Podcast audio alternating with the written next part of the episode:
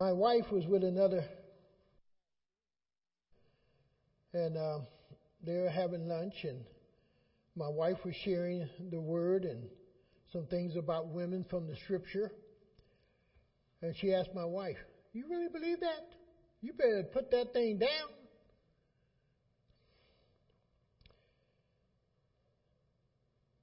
There's a lot of people who say that they're Christians, but don't believe the word. They don't believe it. And sadly to say, they don't live it. But to live a Christian life, you have to be trained in it.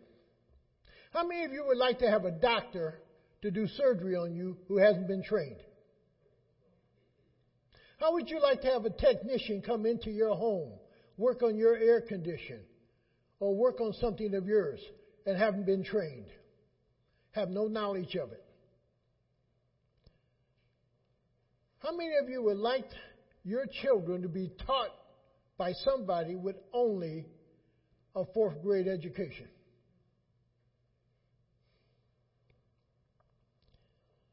See, there's a lot of things we reject in the secular world, but we've also brought that over into the spiritual world.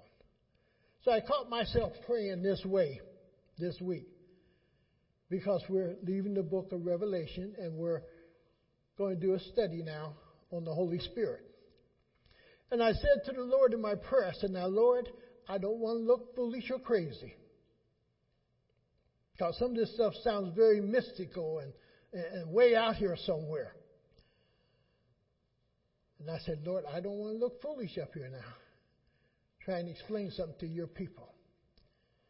Then a verse came to mind that Paul says, "We are fools for Christ." The world looks at Christianity as foolish. As foolish. Many Christians are embarrassed by this thing called Christianity. Therefore, we don't fully own it or buy into it. And unless you are willing to allow the Holy Spirit to really work in your life, and as the last song made the statement, we are not our own. And really understand that we are not our own, but we've been bought with the price, the blood of our Lord and Savior Jesus Christ. And that the Holy Spirit has a work to do in us. Now, He is the silent one of this Godhead or Trinity. He's the silent one. He won't boast of Himself. His main purpose is to really glorify the Lord Jesus Christ and to teach us. So in the next few weeks, maybe a little longer, boy, I started off with 3 pages that I boiled down 5 down to 3. And this morning, boy, I got it down to 2. I'm trying to do like my wife said. You don't have to do it all in one sermon. She's a good counselor to me. The work of the Holy Spirit. How do we see it? How do we understand it? Because it's one of those mystical things out here. In Christianity, there is that complexity of the deity of God and trying to explain God in 3 persons. Now, understand this simple little principle. If you really understood God and everything about God, you'd be trying to sit where God is. Because whenever we think we get to somebody's equal, we think that we should be in their place. And Christianity is complex. We try to make it simple, but the reality is it is not simple. If you want to really understand how complex it is, take one Greek word, go back to its root word, and begin to study it in its root word, and then start bringing it up through the ages of how that word may have changed.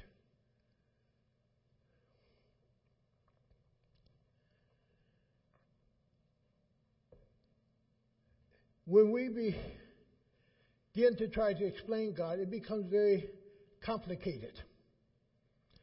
And a lot of people, they don't want to talk about religion or talk about God. Why?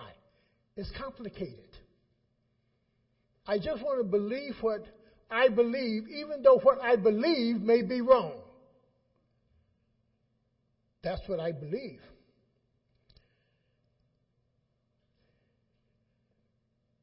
And religion can be very complicated. Christianity is very complicated. And when you try to give an explanation of God, when anthropology is used, or the defense of your faith is being used because you're being challenged, what do you do? Apologetics is the defense of the gospel, or the defense of anything.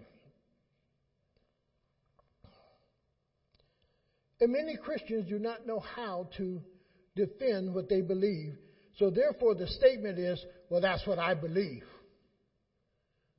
Well, that's what Buddha says, that's what Muslim says, that's what any other group say too, that's what I believe. But how do you get into a discussion then and explain why you believe what you believe? How many of you could go to Scripture and really back what you believe? See, your opinion is always your opinion. But when you take it away from yourself and into the Scripture, now you're believing something else. I was with 3 or 4 men a couple of days ago, and one of the men told me, well, that book is just written by other men. I said, it is. Can you tell me where you got that from? Well, everybody know that the book's just written by other men. Well, why don't you go to 2 Peter 1, verse 20? This interpretation is not of men, but they were carried along by the Holy Spirit. I know why I believe what I believe. I believe God breathed this word. The Holy Spirit gave it into the hearts and minds of men. They penned it. They wrote it down. And I'm able to read it. And through the power of the Holy Spirit, by faith, believe it and put it into practice. Now, just saying what I believe, the real question is, can you really defend what you believe? And that even comes to the person of the Holy Spirit, and that's why Christianity sometimes is really jumped on by other religions, because you have this triune God, and they only have one God. Who is this person called the Holy Spirit? The Jehovah's Witness come to a point to just say, it's a force, and it's not it, it's a person. It's not just a force, it's God. Now here comes the craziness. Have you ever experienced the Holy Spirit in your life? If not, he's just a myth to you too. He's not even really God. You ignore him, you're ignorant of him. And what we do is exactly what Scripture tells us not to do. Scripture says, lean not on your own understanding, but in all your ways acknowledge God. And what will he do? He'll direct your path. But what's the thing we do? We lean on our intelligence and our own understanding. And that's our biggest failure. Now, the scripture puts it this way also, is that you can gain the whole world through your intelligence. You can be wealthy, you can be successful through intelligence. I don't want to kick education. Get all the education you can get. Be as intelligent as you can be. Read as much as you can read.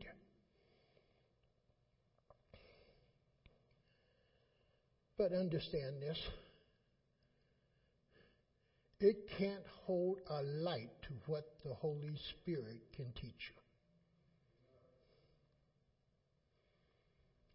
And that's our problem maybe even in the church today. Is that we have done much like what Tozer has suggested. One of the great mistakes made by Christians is to imagine that by coming to God in a new birth and receiving the spirit of adoption, we know all we can about God, the Holy Spirit.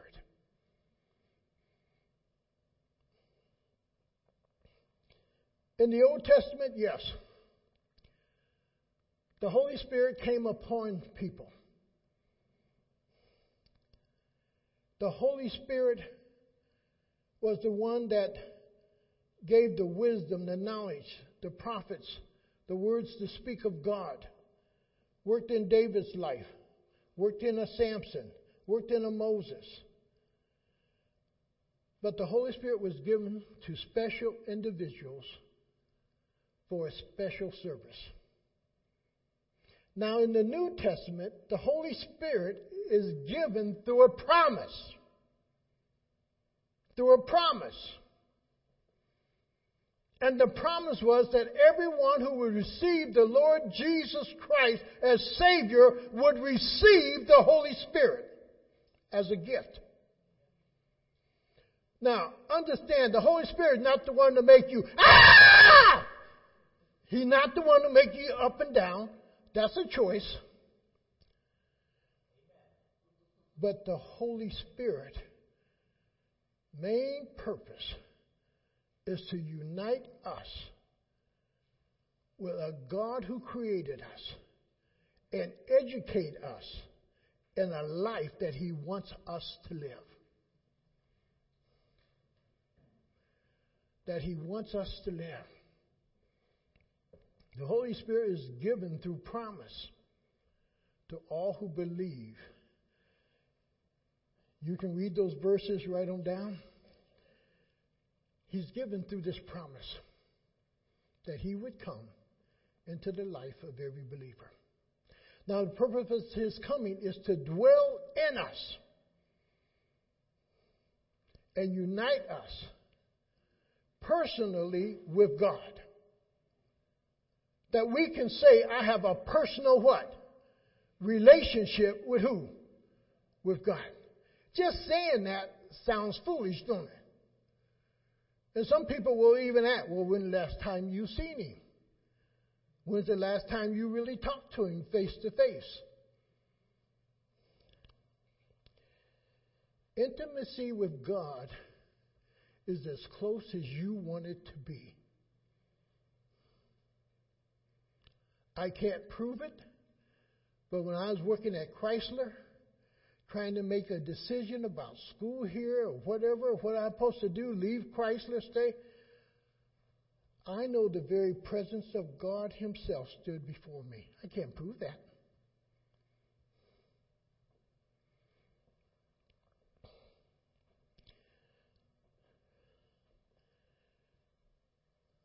My goal in life was never to be a pastor. My goal in life was to be heating and air conditioning, own my own company, be retired by 50. Some of you have heard me say that before. And even one day after I was called to pastor this church, some people who knew me, they called me, can you come work on our furnace? And I went, and I'm up in their attic, so they had a counterflow. And I'm working on that thing, and the Lord said, last one. I'll take care of you. I sold my brake. I sold my equipment to a friend that I knew. Okay, Lord, I'm totally dependent upon you now. If the church thing don't work, I have to do something else. But God has been faithful all these years. You have to experience God through the Holy Spirit for yourself, because nobody on this earth can convince you of the reality of God but the Holy Spirit. Now, the Holy Spirit, He comes to unite us with God.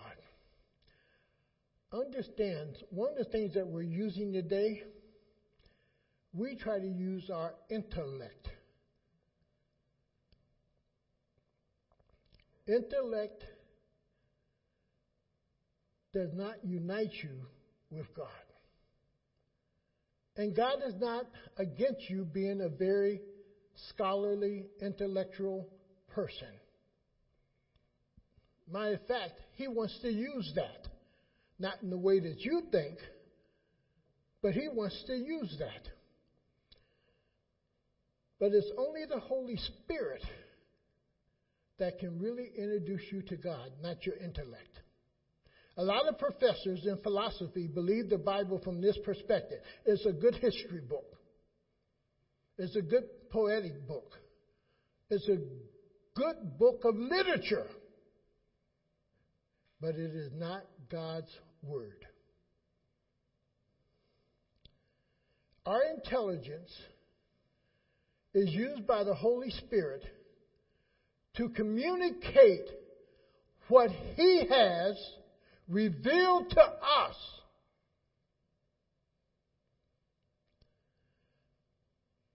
Concerning the things of God to someone else. He has revealed to us concerning the things of God that we might reveal them, talk about them to someone else. That you can sit around your dinner table and talk to your children about the things of God and what God is able to do and the love of God. You can talk to your next door neighbor when things are a little rough and things aren't going well about the God that gives you hope. And you can share that hope with them. And you can remind them they're not forgotten. But God loved them, and He demonstrated that love through His Son, Jesus Christ.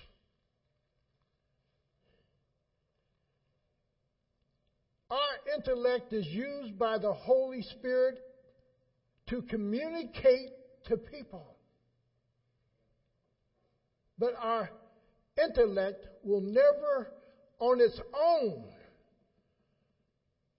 give us the ability to live the Christian life or really be united with God.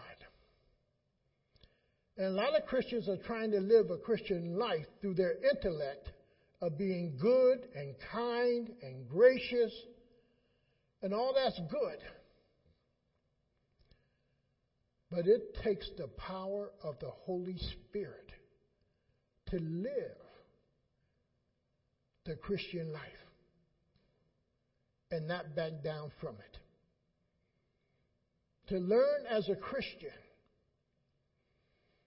to believe God's Word, and after you've done all else, just stand on God's Word. Don't have to reason it out. Don't have to set your own direction. If God's Word says it and you're confident, this is where God has you, you stand there. And you trust Him. You trust Him. He adds spiritual knowledge to our intellect, and that's what the Holy Spirit does.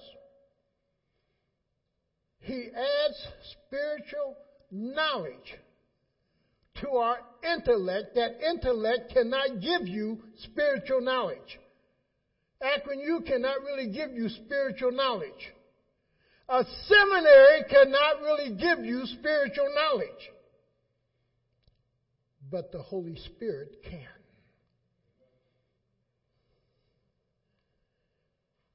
He is the Spirit who unites and teaches us of God and the life God has for us. Go to Jeremiah 29. Jeremiah 29. Then we're going to jump back up. 29:11. Many of you know it by heart. But there's a word I want to pull out of here and ask you, who can know it but the Holy Spirit?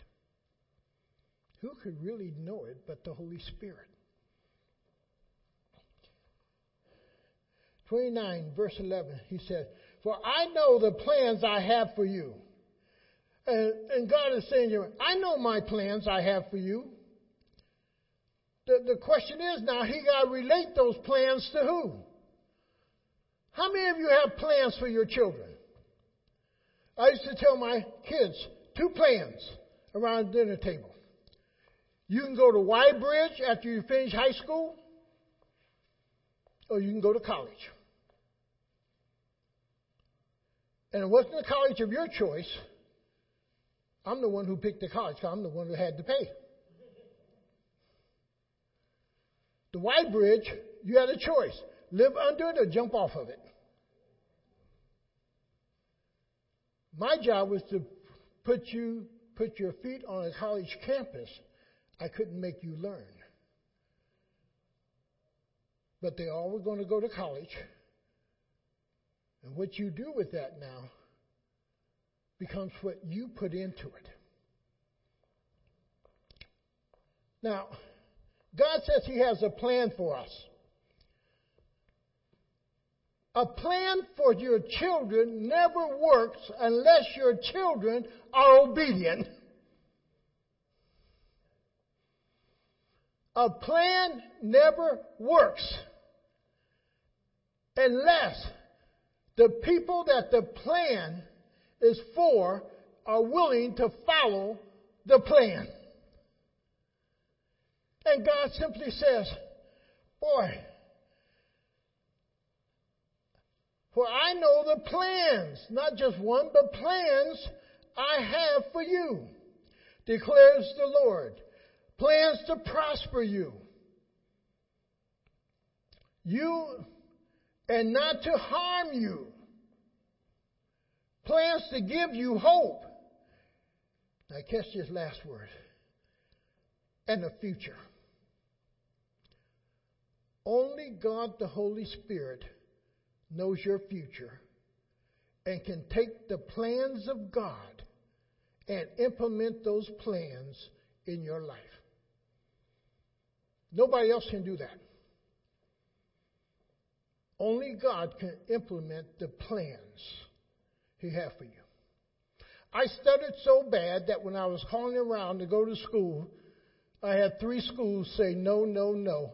Dr. Grant down to Coal Falls College, he said, you come to class, prepare your heart and mind, and let the Lord take care of your speaking. Because I couldn't speak two words without stumbling all over the place.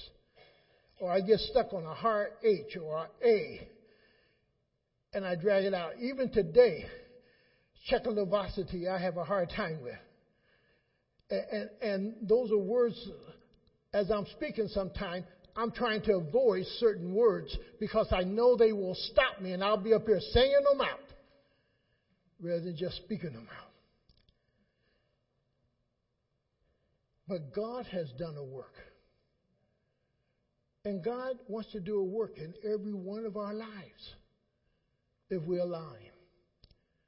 Now, go back up with me to 1 Corinthians. 1 through 18, 18 through 20, chapter 1, 18 through 20. Because this is the area many of us sometimes, boy, we have a hard time with.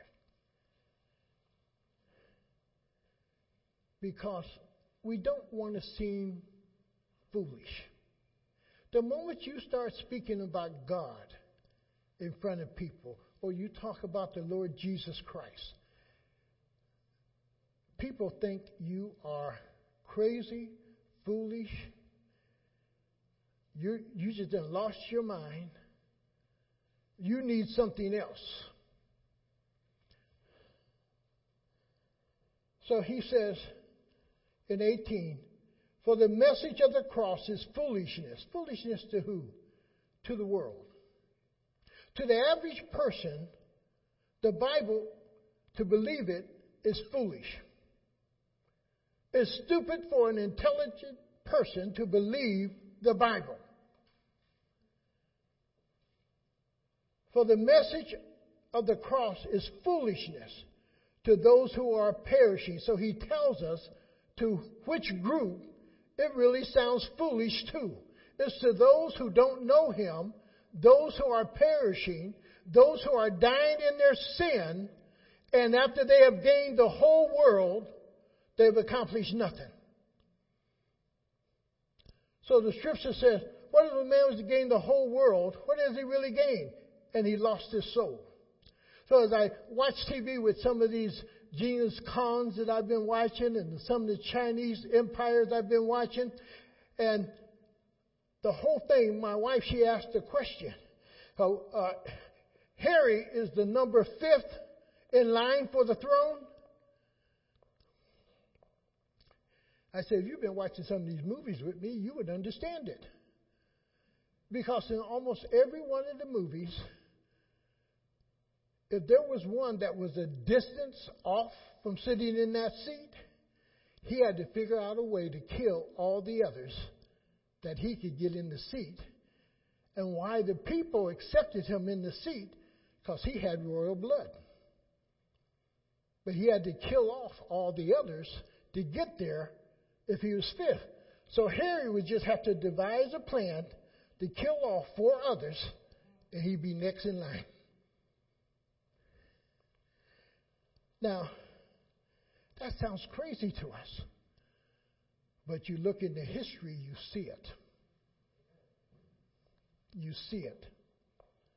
It's there. Brother would kill brother in order just to have power and sit on a throne. Some would even kill their father because he's of older age and they're next and they couldn't wait.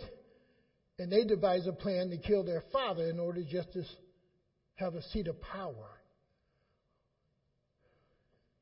And the Lord says, yes, your intelligence, your successfulness may gain you a large portion of the world. But what have you gained if you lose your soul? Nothing. Nothing. And he goes on, he says in that verse, to those who are perishing, the message is foolish. But to us who are being saved, and I want you to underline that, being saved. We are being saved. We are constantly being delivered. Moment by moment, as we live, God is constantly delivering us, saving us, rescuing us. While we are being saved, it is the power of God. He didn't say anything about intellect. He didn't say anything about your power. He just said simply the power of God that is keeping you from day to day, moment by moment. He goes on a little further. He says, I will destroy the wisdom of the wise.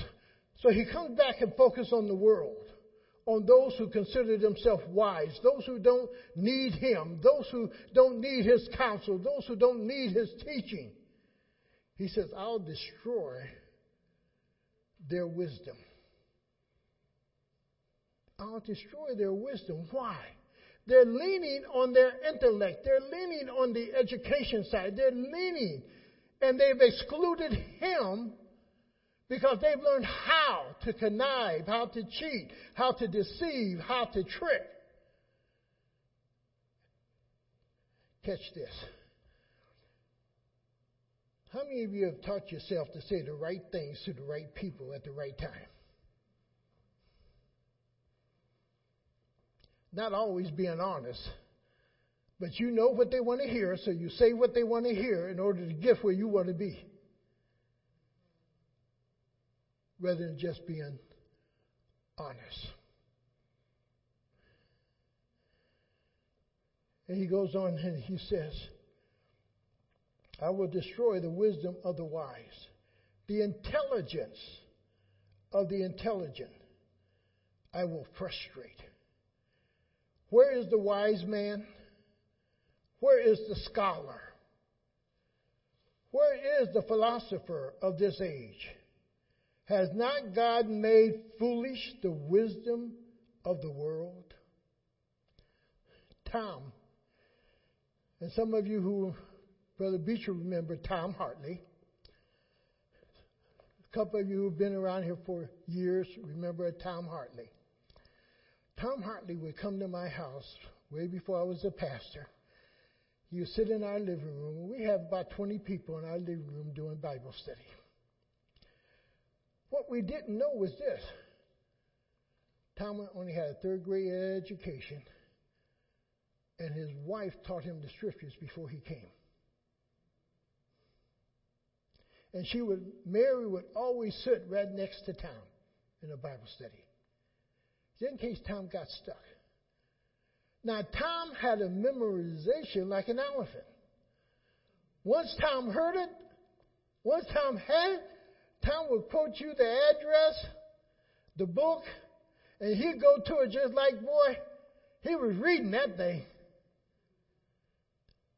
But it wasn't until Tom was about ready to die that really learned Tom really couldn't read in a third grade education.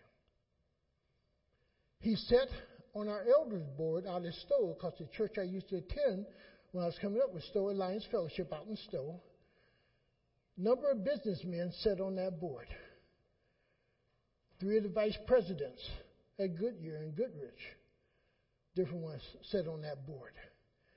And there's Tom with a third grade education sitting with men with master's degrees in engineering and having this and business degrees. And sometimes Tom let them talk, and then Tom come out with a verse. We're planning this, but shouldn't we consult God's word first? Shouldn't we see what God says about this subject? Shouldn't our desire be to follow as closely as we can to what God's pattern is? And everybody would stop. And somehow this man with a third grade education would captivate the attention of those with a much higher education. Amazing. Because what God doesn't look at, He doesn't look at what's before your name.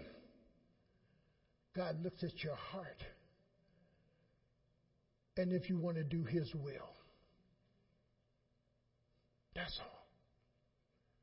That's all. And He says He will make those who think they are wise really foolish, and He'll frustrate them. Go to 1 Corinthians chapter 4 and verse 10. Look what the scripture says.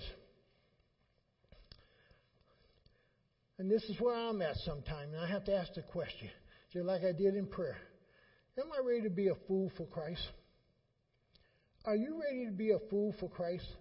Are you ready to answer something to somebody that, boy, it may not be the right setting, the right time, but are you willing to say, no, because of my principles as a Christian, I won't do this? Or would you be willing to say, no, I feel God is leading me to do this? And He simply says, we are fools for Christ, but you are so wise in Christ. We are fools for Christ, but you are so wise in Christ. 2 Corinthians 11:19, look what Paul says.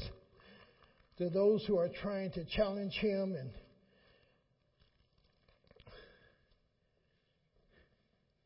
Lebanon, he accepts how they think about him.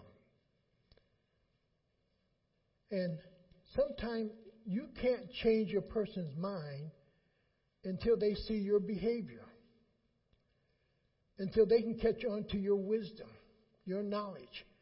And they understand it didn't come from Princeton, Harvard, Brown, University of Akron, or Kent. And they ask the question, where did you learn that from? And the dumbest answer sometimes, the Bible. The Bible. See? And that's the part where I'm not ashamed to be able to say that. 11:19, look at what he says. Let me get my eyes fixed on it. Got to find it here. 2 Corinthians 11, 16, come on down to 19. Boy. You gladly put up with, now look what Paul says. You gladly put up with who? Fools. Since you are so wise, that wise people will put up with foolish people who are called who? Christians. The question is, for us, are we willing to be a fool for Christ? Are we willing to speak where it sometimes will make us look foolish in order to speak something that we believe that is right? Let me give you an example. You're in a group. And in that group, you may have a gay person. In that group, you may have people who believe it's okay to cohabitate and just live together because they're grown and they're wise enough to lead their own life. And it's strange how it's coming out today. We find ourselves in those kind of situations more than we would like to. Would you be bold enough to say, that's not what God ordained? God ordained a woman and a man to be a husband and a wife. No woman in the Bible is ever referred to as a what? As a husband.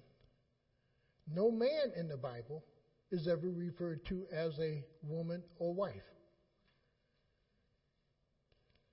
Now, sometimes we're quiet when we're in a group of people and we know they don't believe Scripture.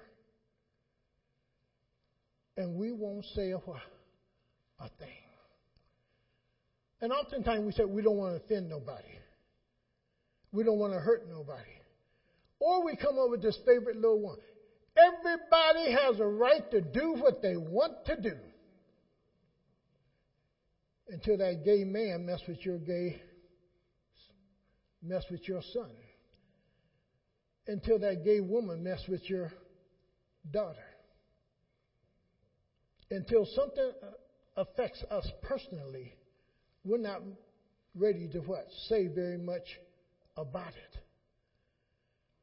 it. And God gives us opportunities when we're with people to just speak up and share His plan for life. His plan. Not ours, but His. And time is beating me up. Go over to Philippians 1:27. The Holy Spirit is to educate every believer. Philippians 1:27.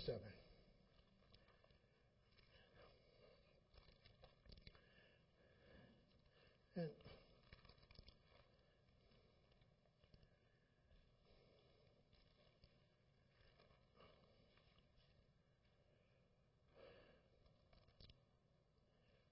now, this is where Christians have to take the Scripture in a very profound way. But the reason we don't want to use Scripture, because Scripture really does change our behavior and our conduct and our attitude. The Scripture says in Proverbs 17, as a man thinketh what? So is he. So the first job that the Holy Spirit has in our life is to change our way of thinking or our way of reasoning. Because we think like the world, we reason like the world. And therefore, because we think and reason like the world, we function like the world. And the Holy Spirit says, no, you've been called out of the world. You've been called out of darkness. But now we got to change this mind and how we think. Because as we think, so we do. He says in verse 27, whatever happens, conduct yourself in a manner worthy of the gospel of Christ. Whatever situation you find yourself in, whatever circumstances may be going on in your life, whatever trouble, whatever it is taking place, you conduct yourself in a way that glorifies Christ, that glorifies the gospel, that speaks. Now, I'm going to hit a sore spot for some. It is not so much what you say, it is how you live and what you do. Sometimes we're so busy witnessing with this, we forget about how people see us. And the most important thing is how people see you. Not so much what you say. If you're not living it, stop talking it. Live it first. And because you're living it, you got something to say. Because the Holy Spirit's working in your life. And he simply says there, boy, whatever happens, conduct yourself in a manner worthy of the gospel of Christ. Then whether I come to see you or only hear about you in my absence, I will know that you stand firm in one spirit, contending as one man for the faith of the gospel. But you're standing, and you're not ashamed of it. Go ahead over to Timothy 3:15, 1 Timothy 3:15. The Holy Spirit is going to educate you. He's going to change your thinking, your pattern. And for us, that can be fearful and strange to trust God. If you never trusted God, it's a fearful and strange feelings that you have, because we just want to do what? Lean on our own understanding, do it the way I figure it out. Whether if I have to lie, if I have to cheat, if I have to do this, if I have to steal, the end result is what really matters. It's not how you get there that matters, but that you got there. In 1 Timothy chapter 3 and verse 15, look at what he says. Oh boy. If I am delayed, you will know how people ought to conduct themselves in God's what? Household, or how people should conduct themselves who believe in God, in God's household, which is the church of the living God. Now listen to what he says. Which is the pillars and the foundation of the truth. The only people who really have godly truth is the group that is called Christians. We are the pillars of that truth. But we demonstrate that truth by how we live. If that truth is false, then you will not be able to succeed in life. If that truth is true and real, you'll be able to conquer life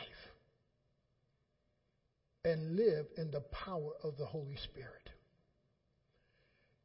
And that's where God opens up doors that man can't open. That's when God does things that nobody else can do.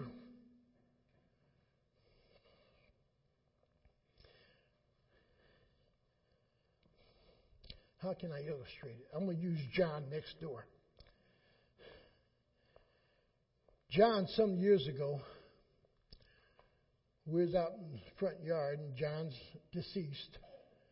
And I asked John, I said, John, you're a very religious man, because John had every statue of Christ and of saints and of this and of that in that house. He was loaded down with religious stuff. And I said, John, you're very religious, but do you know Christ? And he said, what are you talking about, Pastor? I said, have you ever in your life simply said, Jesus, come into my life? Not just believing that you believe in him, and that's okay, but have you ever asked him to come in? See, it's a difference. You know somebody's knocking at your door. You know somebody's outside on your front porch just abandoning. The question is, have you opened the door and asked them what? And remember, even though you opened the door, you may not ask them the what. And with Christ, you want to open the door of your life and ask him to totally come in. So me and John went from that. Maybe a few months later, I don't know how much longer, John, you want to sell your home? And he said, get an appraisal. So, boy, the church paid for an appraisal for the property. John wasn't willing to go by the appraisal. He wanted $85,000. John, that house not worth $85,000.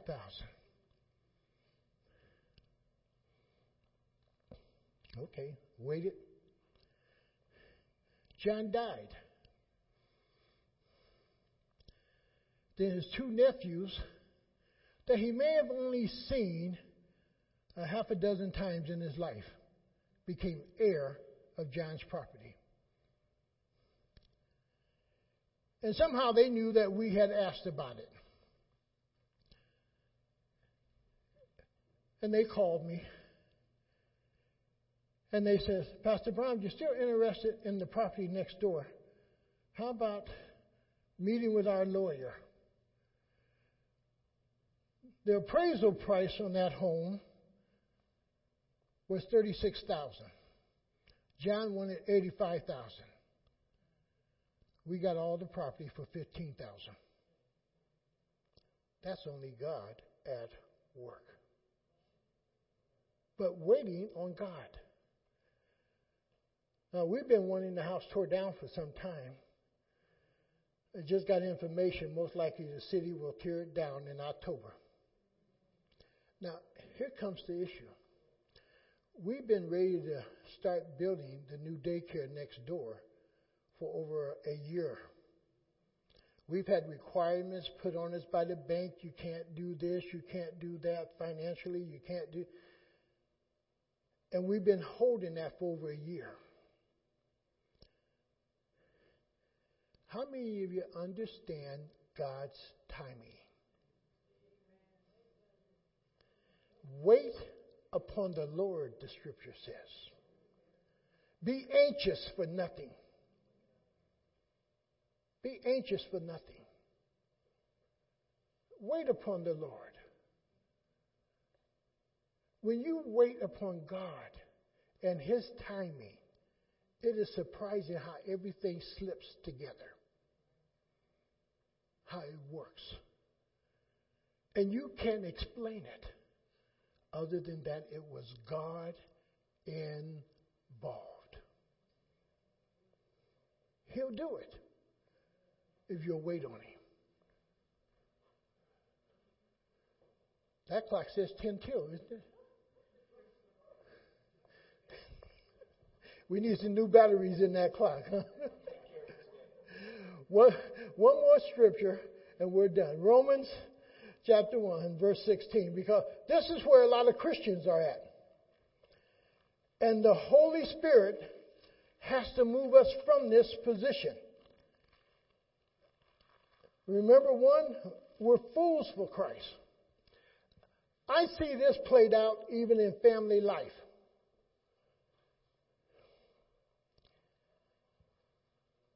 When the children are ashamed of the parents, they won't introduce parents.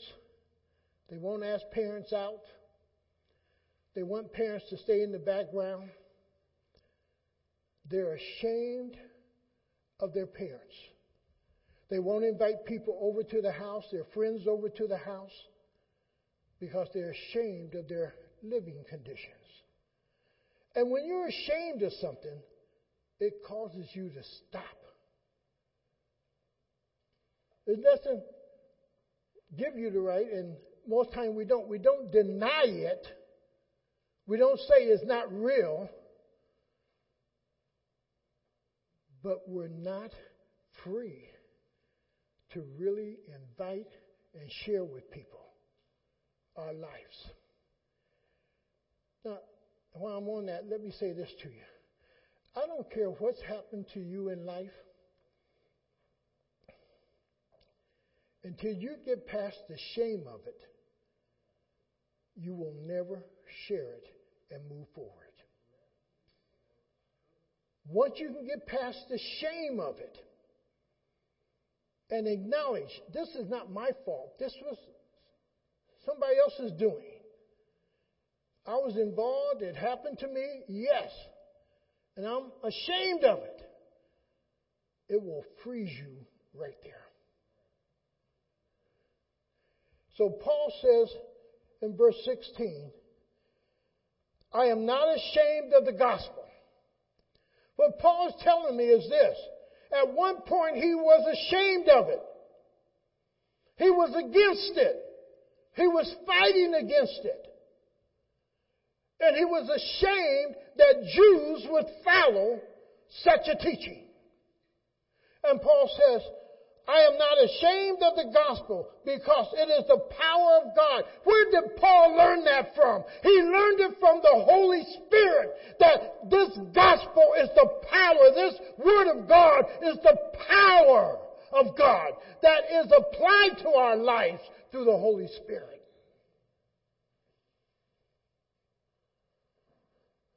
I'm not ashamed of the gospel because it is the power of God for the salvation of everyone who believes, first to the Jews, then to the Gentiles. And see what we have to learn is that God's word is powerful. God said, have not I said it? Have not I done it? But if you only see God's word as a religious book, but it has no power behind it, if you believe it, you just believe it, but it doesn't change life. It doesn't change situations. It doesn't cause anything to happen. But if you believe that God's word is true and it comes from Him and you act upon it, then it becomes the responsibility of God to bring His word to light in your life. And that's done by the Holy Spirit. Father, as we go through this series of the Holy Spirit, would you minister to us? Open our hearts, open our eyes. Help us to see what the Holy Spirit is doing, even when He's the silent person. Paul had to learn not to be ashamed of the gospel. But Paul also had to learn that the gospel was the power of God. And he could have only learned that through the person of the Holy Spirit. We can only learn how powerful your word is through your Holy Spirit. Lord, sometimes we're ashamed of you. Sometimes we're ashamed of your word. Sometimes, Lord, we don't want to speak up. Sometimes, Lord, we are scared to speak up. But Lord, give us the strength to stand and to speak when you tell us to speak in the power of your Holy Spirit. Minister to us, I pray. Let us not be Christians who are scared to believe you. But help us, oh God, to be men and women of God who will stand firmly upon your word and live it out. To know that you are the God who will supply our every need. Not our intellect, not who we know per se here on earth,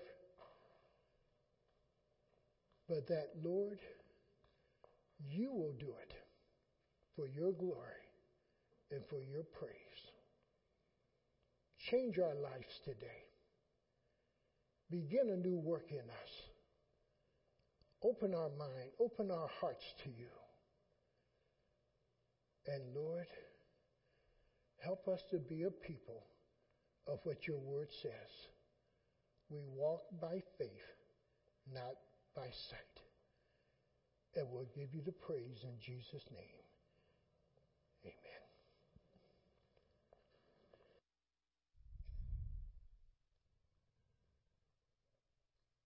Let the church say amen. Let the church say amen. God has spoken,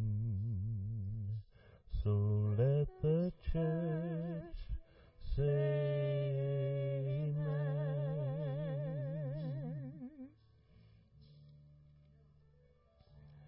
Let the church say amen. Let the church